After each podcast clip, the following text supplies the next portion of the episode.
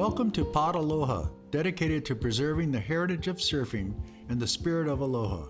I'm Paul Strauch, and I'm going to take you inside the stories of surfing's biggest influencers. Hey, this is Kieran, and thanks for tuning in. Today, we welcome back two very special guests, Randy Rarick and Gerry Lopez, for another visit with Paul. The transformations in the culture and innovations in wave riding that these three legends lived through are extraordinary. Today's talk story is a true history lesson from three surfers who lived and shaped that history. Enjoy. Hello, Paul. Hello to you, Kieran, again. I know. Uh, it's a real pleasure to be with you today. And look who's just stopped by Gerry Who is it? Lopez. Gerry Oh. Lopez, an old friend of mine from Ala Moana days, Oahu, and uh, a very special guy in my life. And you know who broke into the studio? Who's you don't that? even know. Randy Rarick is here. Randy He is here by. too? He did. How great. so I thought while we've got you guys in one place, for guys my age, everybody thinks about Hawaii as the epicenter of surfing still, but they particularly think about the North Shore. But there was a time when it was Ala Moana was the epicenter of surfing, and you guys all spent your lives there and in the waves and the parking lots. And I thought you guys could tell us some great stories for those of us who weren't around. Absolutely. I mean, you know, I, I grew up in Waikiki Beach and we'd always look to the right and you can't really see be, beyond maybe populars and number threes. And so we often wondered what was beyond that point there. And uh, finally got to taste those waves down there when I was young, about 15. And oh my gosh, it's a whole nother world. Especially the, the wave is very, very special to me. And the one that really brought it to the world is Gerry Lopez because he wrote it better than anybody else did. And it's great to have him here with us. And also, you know, having Randy here too. Randy is the one responsible for leading the charge in competitive surfing and has took it to the highest level. So it's going to be a treat to talk with him as well. Welcome, guys. Well, aloha, to Karen. Paul, it's great to be here, and it's fun to be with Gerry, my uh, former neighbor and compatriot from long ago. long, long ago. I was 12 years old. You must have only been 11. Yeah. We went over to Randy's house, which, you know, was right in front of a surf spot we used to call Rarick's, but he said it's called Toes. He should have stuck with our name because he'd have a surf spot named after him now. but he was making a surfboard, and we were just flabbergasted that how can you make a surfboard? And he's looking at us like we're idiots, which we were. Well, I'm making it. And uh, that was, you know, early Randy when he was doing stuff that nobody else was doing. Nobody our age, anyway. Gerry, is it true that when you paddled out at Rarick's, which uh, or Toes, there's a there's a legend that goes that Randy said you can surf here, but you can only go left. Is that true? That is true. well, well, for, for the listeners out there, we grew up on the southeast shore of Oahu, which is kind of around the backside of Diamond Head, out towards Hanauma Bay, about halfway. And um, there's different breaks all along the reef there. And back in the 60s, nobody surfed out there because there was wasn't very crowded. Well, we started surfing Aina Haina, and there was a handful of guys there. And the next valley over was Niu Valley, which is where Gerry and I lived. And we didn't think you could surf out there originally because it was at low tide, it's really shallow and the reefs pop up. So we always thought it was too shallow to surf. So we used to carry these 35, 40 pound longboards we had down to Aina Haina. Then one day I was looking out there because we lived right on the beach and right in front of my house. And the tide was high enough, and I was actually see this peak peeling off. And I went, you know, I think we could maybe surf out there. And we um, paddled out, and sure enough, got over the reef, and there was actually a peak, and we began to ride it. And so I lived right on the beach, and, and as Gerry said, a lot of guys wanted to call it Rarick's house because it was out in front of my house, but Gerry lived back in the valley a block or two back, and uh, he and his brother Victor would come down, and he was smaller and skinnier than me. I was bigger. That's why we, everybody thought I was older than him, and uh, he would come out, and there's a peak there, and it's a short, hollow right, and a kind of longer, slower, but a lot longer left. And I'd say, you know, Gerry, you're going to have to go left. You can't go on the right. so I always attribute Gerry's prowess in, in Alamon and then Pipeline because he learned to surf the lefts at toes. and Paul, you were telling me about how Toes got its name. Well, yeah, I'm- it, there it was there, there's a number of names for those places out there. One of the places just towards Aina Haina from from Toes was a place called Secrets, and I remember being out at Toes, and some guy paddles over a local guy, and he paddles over, and we all asked him, "Hey, where'd you come from?" He says, "I came from Secrets." Oh, crowded today. it was like an oxymoron, you know. Like, why is it named Secrets if everybody's there? You know.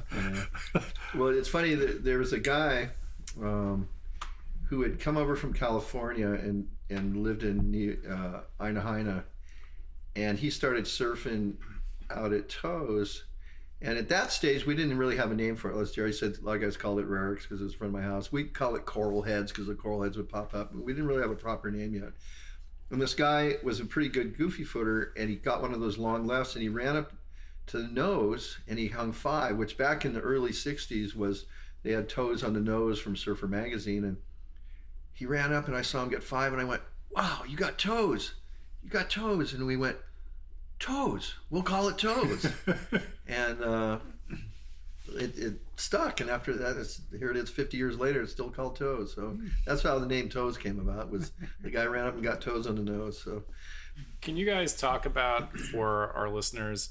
It's kind of hard to imagine for for guys my age that at some point you were paddling out trying to get your place in the lineup and you know establish yourself and paul you, you talked about this a little bit about how important it was to respect the people who who were established in the lineup. Could you guys talk about that process for you and share any stories on that? Well, I'll lead off because we all have our own stories, and we've all seen horror stories too happen right in front of our eyes. But you know, there's a common courtesy when you're surfing, and you know, it still exists today. But you got to remember, as far as I'm concerned, it's so uh, such a sensory experience, and once you've tasted it, you know, you don't want to give it up. You want to get as much as, of it as you can, which means you want to catch as many waves as you can. And so learning to share waves is a real big issue, you know, especially when you're younger, because you really only care about yourself uh, at that point. But it, it's a, kind of the law of the land. If you don't, you see people get into confrontations in the water and it's really ugly. And so, you know, I think we all went through that same situation of having a learn how to share, you know, with each other. And it's a, to me, that's the biggest learning lesson that I've had to learn. Well, you know, I think when we were just starting out anyway, the hierarchy, I guess you could call it, was pretty well established because we were young beginners. And, you know, we were looking at the better surfers and they got the best waves by virtue of well, several factors. They knew where to sit, they knew which were the best waves, they were paying better attention than anyone else, they were more aware, and everyone else looked up to them too. So they wanted those good guys to get the best waves so you could watch and maybe learn something, you know, by watching them ride across that wave.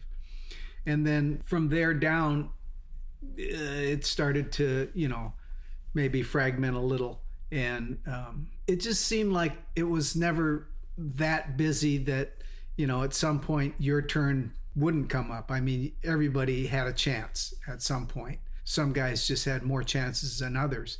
And there really wasn't any kind of territorialism or localism until surfing had grown into a much bigger sport than when we started at it.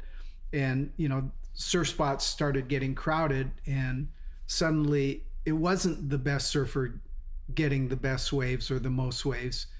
Um, it was the guy that was the most aggressive that wanted to take those waves and even if he wasn't the best surfer he was going to get them you know because he would fight you for them and that seemed to to change how um, surfing went forward from that point on. And I think that's a real valid point. In the late 50s, early 60s, um, it wasn't that crowded. There really there was a lot of surf spots, like for instance, Toes was a good example where nobody surfed out there except unless you lived out there. And the generation before us, Paul, for instance, is about a half a generation ahead of us we had really respect for our elders because the guys that came before us were the ones that we learned from. And you listened to them, you watched them, as Gerry said, you actually wanted to see those guys get the good waves Mm-hmm. because then you could watch him and say, okay, I'm going to see what he's doing so I can learn from that.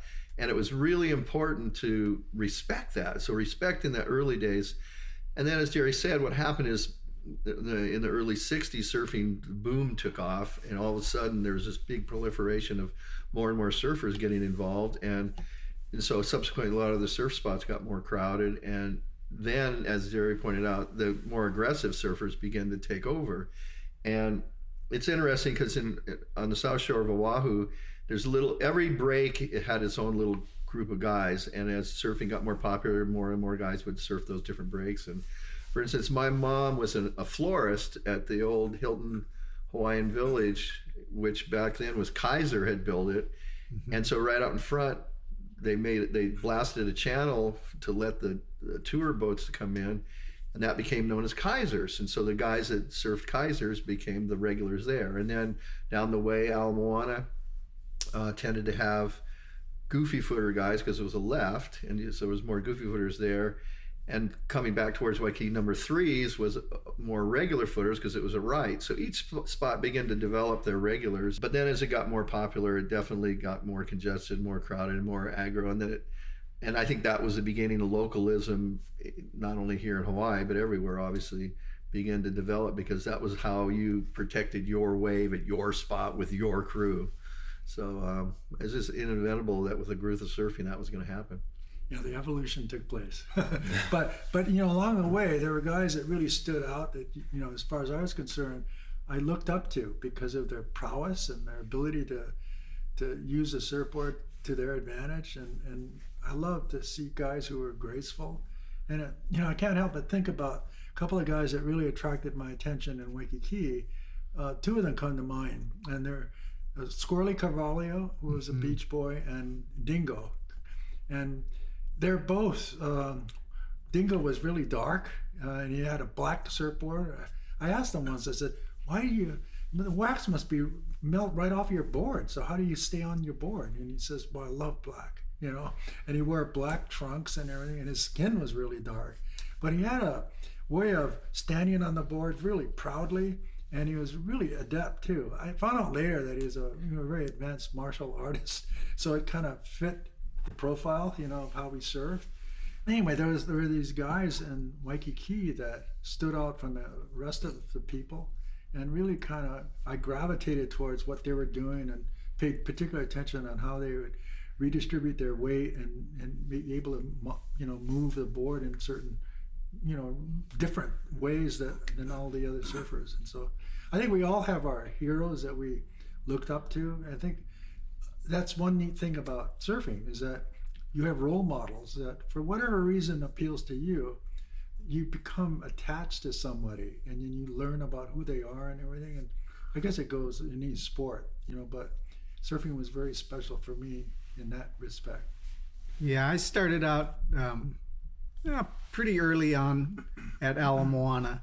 Um, you know, Randy and I had our local spot where we lived, but going to Ala Moana was always a special treat because you could see the best surfers. You know, you would come out there on occasion, Freddie would come out there, but the guys that were there all the time that really um, made an impression on me and always stood out in my mind were Conrad Canha yeah and Sammy Lee. Sammy Lee, and yeah. when the waves were big, when it was pull sets and you know the it was tubing out there, those guys were getting tube rides back then, and and I remember you know always um, just being in such awe of that. And I remember you know as I got a little older, one day a really good day, and Conrad came out, you know, and he was he was already a teamster uh, working for Five O driving truck or something, you know, but the surf was good, so he was out there. And, you know, he was always a little standoffish, you know, a little bit. He was just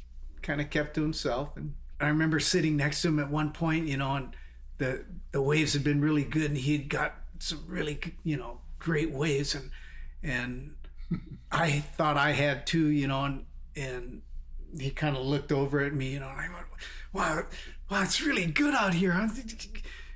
I mean, this is like one of the best days I've ever seen. I was like motor mouthing, you know, and, and Conrad kind of looked over at me and goes, "Nice drops," and that was all he said, you know. And I, I went, "Yeah, nice drops." And you know, later on we met up and and we're talking about the old days, and he goes, "Yeah, I remember you guys. I used to call you guys the Majuros." you know, because you're always buzzing around, you know. And, you know, he would be sitting there on he and he rode this awful board. I don't know if you remember that, but it was a pop out, you know, with the fin like right on the very end of the board. Yep. And it didn't matter what he rode. So true. He was he was so light footed and, and nimble and solid on the board that, you know, the wave would break on his head and he'd power right through it. You know, speaking of Ala Moana, though, but this memory comes to mind. Um, Peter Cole, you know, was my algebra and, and uh, geometry teacher. and so we're in the, you know, in the parking lot, uh, you know, having come in already and talking story. And so here comes Peter after school, pulls in. I see him get out and look, you know, stands up above all the other car tops, and then he disappears. And I don't see him again. We're talking and everything. I said, wow, what's he doing? I mean, it's good. How come he's not going out? So I walk over and I see him on all fours, you know, down looking at the ground. And I said, Hi, Mr. Cole. Uh, did you lose something? He says, Yeah, I lost my contact, you know, and uh, trying to find it. And I said, You need help? Well, yeah, maybe I could. I said, Okay, hang on. So I run over, call the guys. About four guys come over. And so I tell us what we can do to help. So he says, okay, if you form a semicircle around my car door, the driver's door, and I'm going to go through a simulation of exactly what happened when I lost the first one. So I want you guys keep your eyes open to find out, watch where mine lands. And I figure theory, theory of probability, it's probably within 18 inches to 24 inches from where the first one fell, okay? And so my friends are all Hawaiian guys, you know, they go, huh? Okay, you know. So we get on our knees, form the semicircle. He says, okay, hang on, I gotta wait for the wind to come up like it was. Okay, okay, here it is. Okay, you see it? And I remember Kalani Delovio's, his head was right in front of Peter's, and he's he looks up with his head and he goes, see what? and Peter goes, never mind. so he lost two, you know. Takes his board off and paddles out. And that's a story I'll never forget because it's so priceless. I know you you both have stories like that too. well, well, you know, it's funny how you, you mentioned about uh, Conrad and his boards. You were talking about Dingo was uh, his boards are black as well. Yeah. And actually, Sparky Scheufele, who was a really good shaper in Hawaii, did most of Conrad's boards. And Conrad was, but he, because because I was so into boards early on, I would always look at everybody's board before I would look at them usually to see what they were riding, what kind of board it was, and and Sparky shaped these really unique boards for Conrad. And as Gerry pointed out, Conrad always had the fin stuck on the very tail block, actually hanging out over the end. And the whole idea, he, his theory was that when it got hollow at Ala Moana, that fin would hold him in and he would never spin out. And pretty much it worked. Yeah, no I mean, it kidding. made the Worked boards for probably- him. Yeah, I was going to say it worked. it made the boards really stiff, but at least it worked for him. And he had these black surfboards and it was amazing. And and there wasn't too many shapers in Hawaii that were regarded as that good a shaper, but Sparky was one of them. Sparky, he was. them. Yeah. And he uh, he actually is credited with the, the guy who created the concave nose. I know. That's a lot of people didn't realize that. We had a, um, I don't know if you remember Gerry uh, uh, by Hau Bush on Ewa Beach side. Yeah. They had a the Hawaiian Surfing Association had a nose riding contest because that's when nose riding was kind of popular in the mid '60s there, and so Sparky designed this board and put a concave in it, and Reno actually rode it.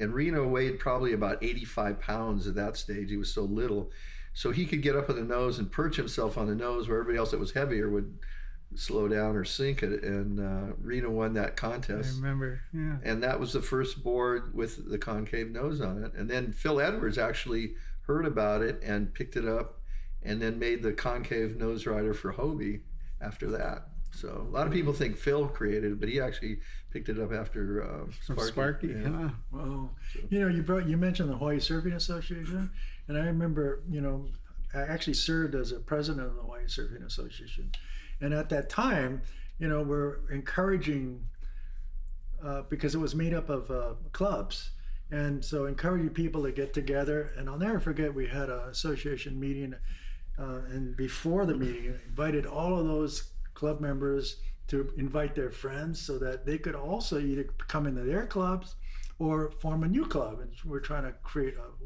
you know greater organization number wise, and then to help support the contest circuit that we were creating. Just make it just you have to be in a club, and then you come in, your club joins, and then you can participate by paying an entry fee. So we had these meetings, and it's it's important for you guys to understand Robert's Rules of Order. You know, I never forget this guy raising his head, local guy, and says, "Hey, who's this guy, Robert?" Hmm. I said, "No, you got to take a look at the book and read it." you know.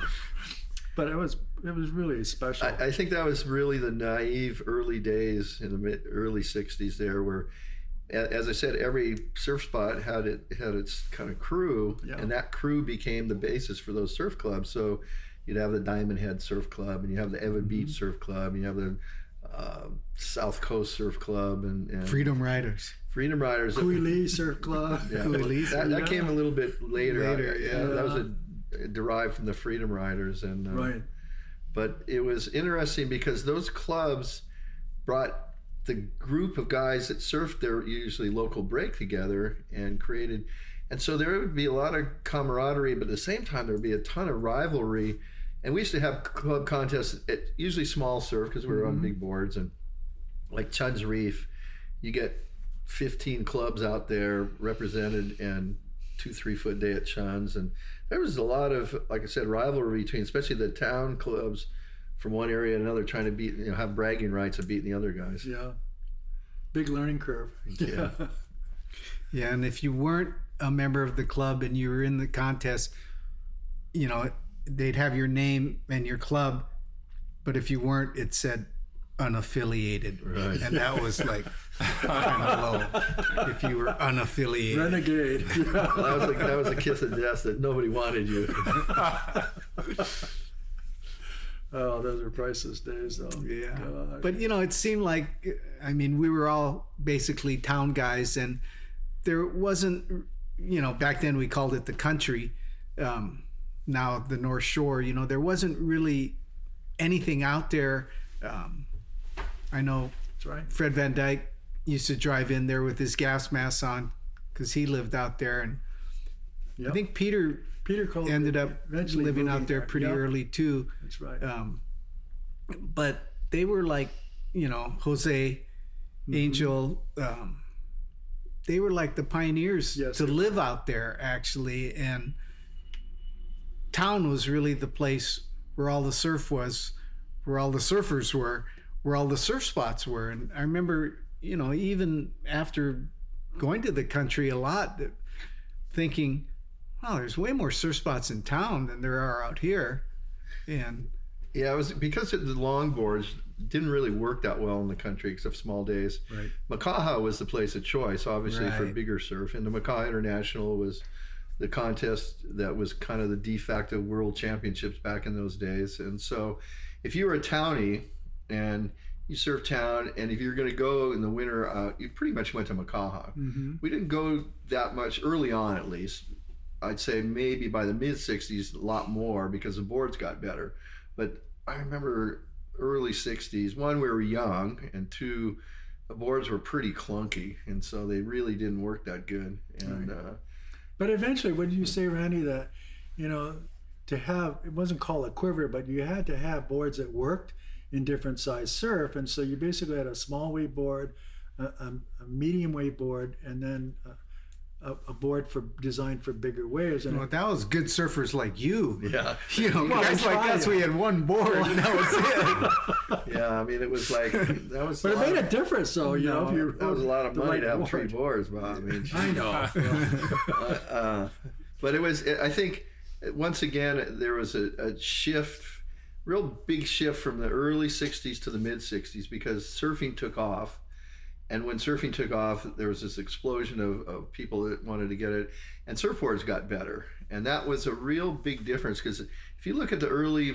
surf movie footage, mm-hmm. the guys were kooking out on their boards. They were terrible. The boards weren't designed for the North Shore. Yeah. Right. And it wasn't until really the mid 60s, and I'd say what kind of kicked that into gear was when the, the first Duke contest happened, mm-hmm. which was late 65. And all of a sudden it put the emphasis shifted from Makaha to the North Shore in the mid 60s. But prior to that, it was more about if you're going to ride big surf, you went to Makaha and you got a board, like you said, that worked in bigger ways.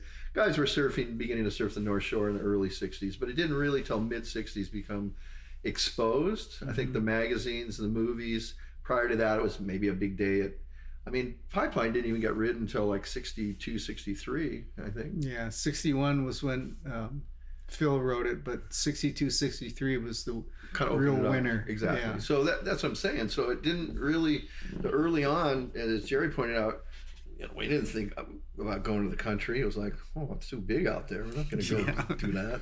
But you both have had so much experience in shape with shaping, you know, and board design, and so you guys are r- right at the top of the ladder in terms of skills, you know, and what works and what doesn't work, and that's an evolution in and of itself too. Sure, I, I think uh, the last podcast you did with Gerry, he was talking about influence of George Downing, um, Mike Hynson, even. Yes, guys that were surfer shapers really had an advantage over guys that didn't shape their boards because in the early days, um, like I said, the boards are really crummy and they're basically a lot of guys didn't even know what they were doing when they were making boards, and so the shapers that surf good could go ride a board, come in, make an adjustment to it, mm-hmm. and then especially when shortboards came in at the late 60s, early 70s, huge difference. I mean, if you look at all the guys that were really good, most of them were surfer shapers, and they had the most influence, the quickest. And Gerry, of course, um, at Pipeline, when he adopted the down rail, made all the difference in the world there. Right. And uh, like I said, George, I think early on had the expertise that he applied to other people that if anybody listened to him, they, they figured out how to make a board work better. I was lucky enough in 67 when McTavish came over with his V bottom mm-hmm. and George shaped me a V bottom, the very first V bottom he did after he saw McTavish. It was in the 1967 um, Duke contest, and basically McTavish spun out on the board, but everybody could see there was something to that design. And so here was a mm-hmm. shaper surfer, McTavish, taking his own design, which was basically an Australian design, trying to adapt it to Hawaiian designs. And then the story where Gerry and Reno went over to Maui and, and Brewer. That was that year. Yeah, that was right after that. It was literally a few weeks later. But at the same time, George shaped me a V bottom board, mm-hmm. and he said, "Well, I'm going to apply my theory to the using this V bottom thing," and it was for a couple months that was like the best board I ever had. And then it became obsolete within like two months. I mean, that's how fast things were changing yeah. in '67. Yeah. From '67, from that moment when McTavish showed up with the V bottom of the Duke to Maui with Reno and Gerry, and then interacting with McTavish and Brewer. By the time the beginning of 1968, boards had changed dramatically in about a four month period. I mean, they went down in size, they went down in volume, and Brewer's adaptation of the V bottom into his, his minigun changed yeah completely. Then the next, I think the next major change that came along was when Hynson introduced the down rail, which he called a breakaway rail at the time.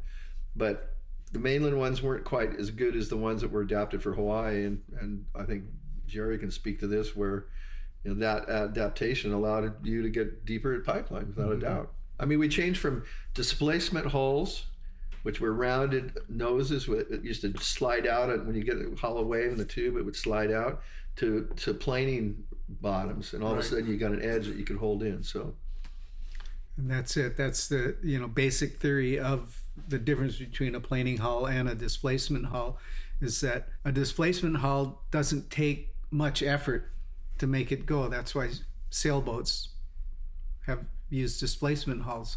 But when you have power, you want a planing hull because you're able to use that power to get up on a plane. And as Randy pointed out, the problem um, with trying to ride the tube on a displacement hull was you got up on a plane too quick and they would just spin out or you know track or they just wouldn't work back there. And we were just getting killed trying to ride the tube on displacement bow type surfboard designs. And it really wasn't until Hynson showed us that down rail which removed that displacement bow design and made it more of a planing um, bow um, that the surfboards started to to work to ride in the tube at places like the pipeline or um, you know Ala Moana was a different type of wave. It was a short tube and you could set it up by stalling which is what conrad and sammy used to do. They just they take off and they do that tail stall and then they just you know conrad would put that cannonball in his belly down and uh, shoot right through that hmm. tube and pop out the other end pretty much every time you know and it, it was really a disappearing act that was amazing because nobody else was doing it at the time. Mm-hmm. And he was getting away with it on a board that i don't think anybody else could do that on and that's why nobody else was. Yeah, very conventional looking board Yeah. time. but you know he had timing and he had skill and he was amazingly nimble for his, uh, his shape yeah, Yeah, Al- Moana was the only town wave that was really hollow.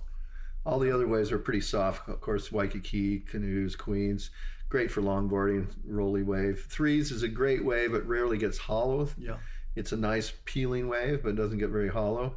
And so Ala Moana, and Ala Moana is a man-made wave because of the channel. They widen the channel and created a deep water channel that hit a really shallow reef1953 and because of that because there originally was a stream that led out there That's which was the original channel Yep. but then it was enhanced and became basically a man-made wave that Yeah. that's reason it got more hollow and normally most of the waves in town aren't that hollow. So as Gerry pointed out it's interesting that certain surfers were able to adapt to that wave and each generation would have a different guy. So Mhm. conrad sammy gave way then to Gerry and Mhm. uh, then Gerry gave way to like Michael Ho and, and those guys, and uh, so every generation there's somebody that adapts to it, and still going on to this day. yeah, it sure is.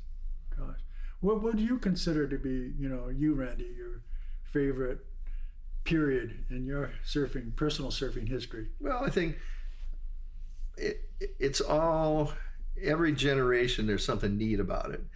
For me, the innocence of when you're young and and the what was so nice back in the late 50s, early 60s, it was un, the uncrowdedness of it. And Mm-hmm. I kind of talked about that earlier, where where, where we lived out in Niu Valley on southeast Oahu. Was Gerry lived in the valley? I li- later came. Mark Foo lived in in Niu Valley. Mark Cunningham, the great body surfer, came dennis from pang Dennis Pang. Dennis, I remember shaping Dennis his first custom made board, and th- this is you know probably I was about. Mm, by that stage, I was probably about 14 or 15. So I was starting to learn how to make boards pretty decently, not like the first one that we hacked out.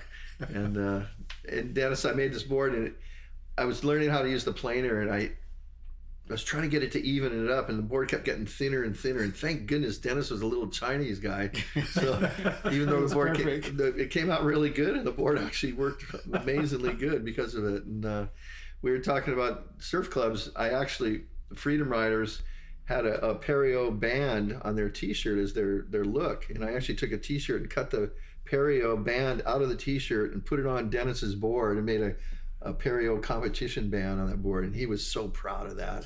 And uh, it was really kind of cool to, you know, long before we realized you silk screen a, a, a sticker, right? Yeah, for sure. You know, cutting up a T-shirt to make a design was kind of fun. But I think those early days were great because it wasn't crowded. Yeah.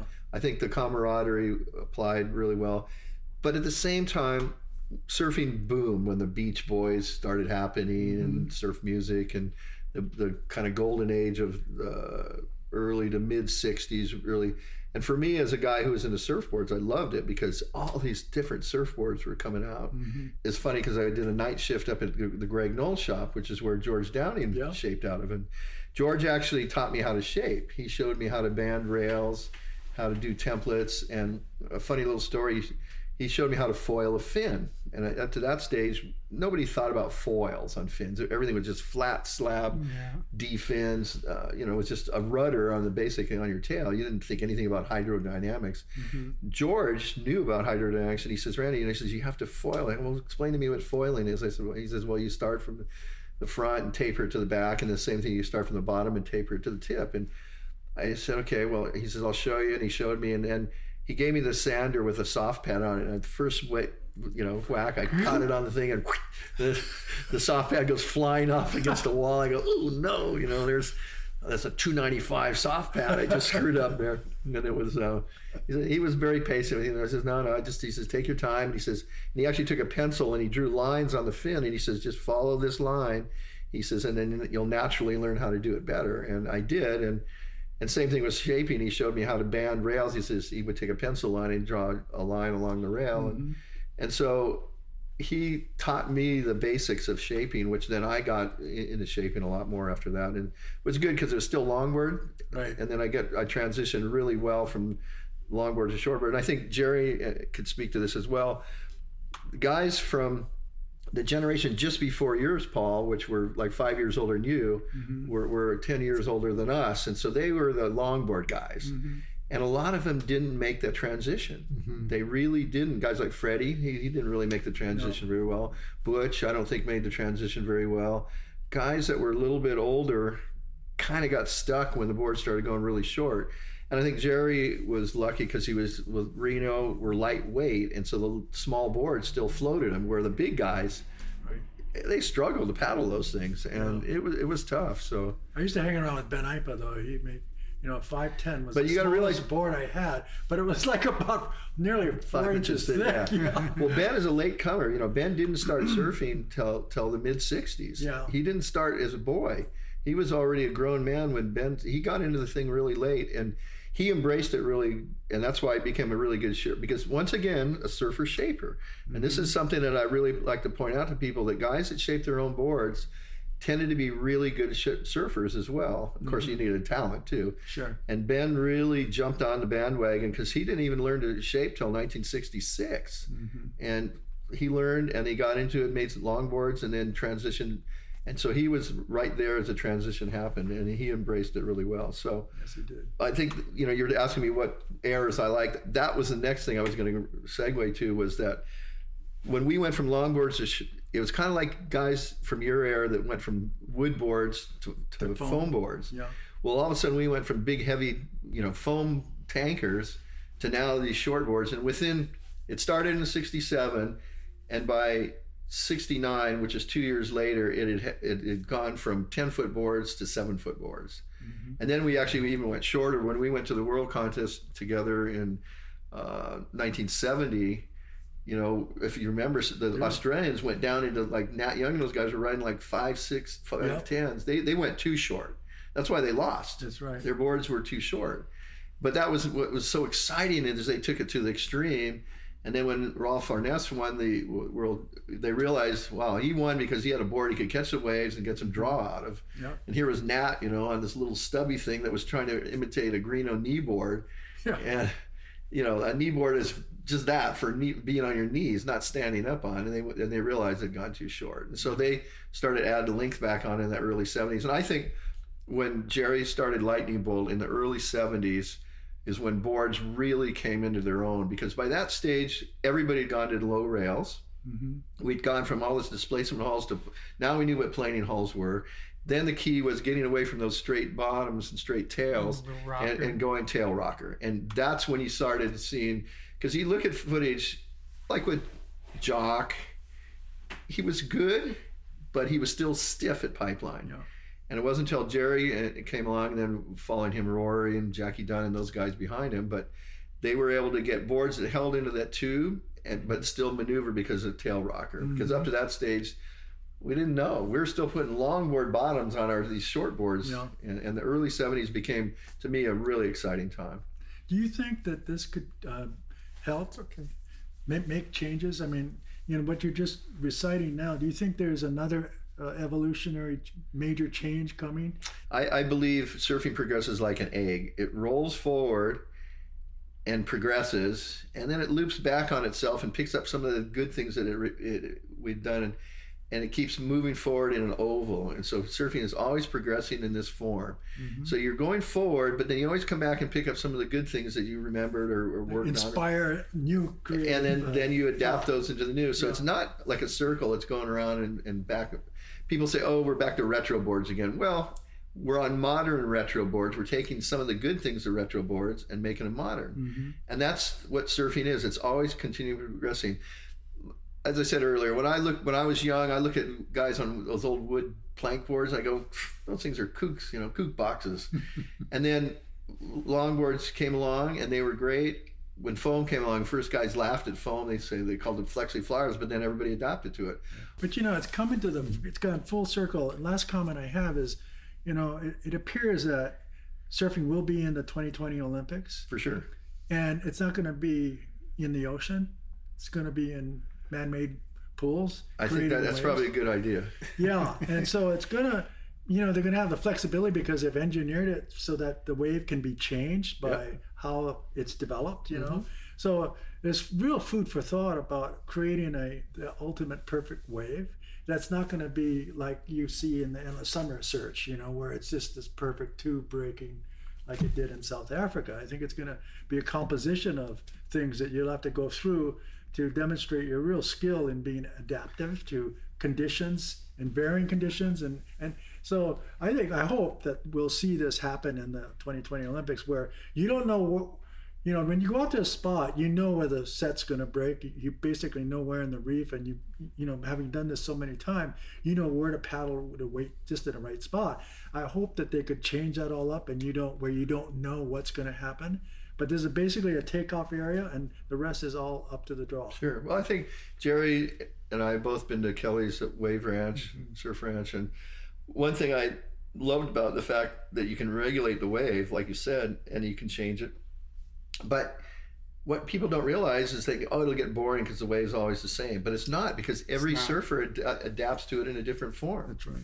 And that's what makes it exciting to actually watch the surfers take the same wave and how they approach it. So you say somebody like john john florence will be a tight little surfer where somebody like Jordy Smith will be just powering it off the bottom and then some other kid like Kainoa will, will be you know flying off the top so yeah. everybody has their adaptation it's just like Gerry I think back in the 70s set the tone for how to ride pipeline and there was many uh, followers but everyone had their own and to this day it keeps changing so yeah. that, like I said it's that oval it goes forward picks up some of the good things from the past and keeps it moving it forward. It's never full circle; it's a full oval. It keeps moving. That That's a nice way of uh, looking at change. Yeah. You know, I always look back on the '70s fondly, just because comparing the generations before and the generations to follow, the guys before, obviously, you know, they had no crowds. They had the waves all to themselves, but they had terrible surfboards. Yeah. I mean, at the time they were great, but you know, when our generation came along and the shortboards finally developed, obviously the shortboard was much better than the boards before, mm-hmm. and that allowed us to ride waves like the pipeline more or less successfully. Mm-hmm. Um, the generation that followed us, they had even better boards, really beautifully shaped surfboards, but they had a lot of people to deal with. And so looking, you know, at the whole picture, um, I thought we had it the best just because we had boards that were pretty good and it still wasn't that crowded. I don't know if I'd be a surfer if I had to learn how to surf in the 80s or 90s or especially now just because, you know, it's it's uh it's kind of a scene yeah. to be a surfer. Um, hmm. But then surfing has that thing about it that you know you go out there and it's you know surfing's a real selfish endeavor but it's really private too and and you have that special moment you know maybe it's that first wave or whatever but it touches something deep within you that is really compelling. You know, it makes you want to do it again and again, and it makes you want to get better at it and understand it. And, and um, I don't know what it is. It, it, it makes you feel good. And so, I don't know, in my next life, I hope I get the gift of surfing again. it's a secret, it's a secret thrill. And it's when people discover that, and unfortunately, with the modern world, it's being discovered faster and faster. Yeah. As Gerry pointed out, in those the early shortboard days were really wonderful because it wasn't that crowded yet. We had much better equipment that particularly allowed us to ride the North Shore. I'm not saying there's anything bad about the early 60s and riding Fun Makaha on a tanker was really, really great. I mean, I had some terrific days, but that same board didn't work very good at Sunset. And Right. Um, when we got to shorter boards and learned about designs that would work in the waves, I think uh, the surfing improved dramatically. Wasn't that crowded yet, as Gerry said, and so that made it really wonderful to be able to. We rode all the waves we could ride, and think about that. And nowadays, guys are paying to go to a wave pool so they can get the waves that they need to ride. So that's the difference in, in the modern era versus. Uh, Well, one thing for sure, as far as I'm concerned, guys aren't going to stop surfing. No. it's going to continue because it's a, it's, a, it's such a deeply personal connection you have. Well, Paul, you're nature. you know an incredible inspiration to us. I mean, Yeah. like I said, you're half a generation older than us, and you're still out there charging it. We're not riding as big a waves as we used to, but No, but the, the, thrill is still just as yeah, big. of course. Yeah. Yeah. that's if as long as you come in with a smile on your face, Yeah. then you know it made a difference. You know, I want to thank you, Gerry and Randy, for sharing your thoughts and and your lives too with this. And the whole purpose of this is to enroll other people to share what surfing has meant to them and how it will affect everybody in a positive way, so we can, you know, come in with a smile.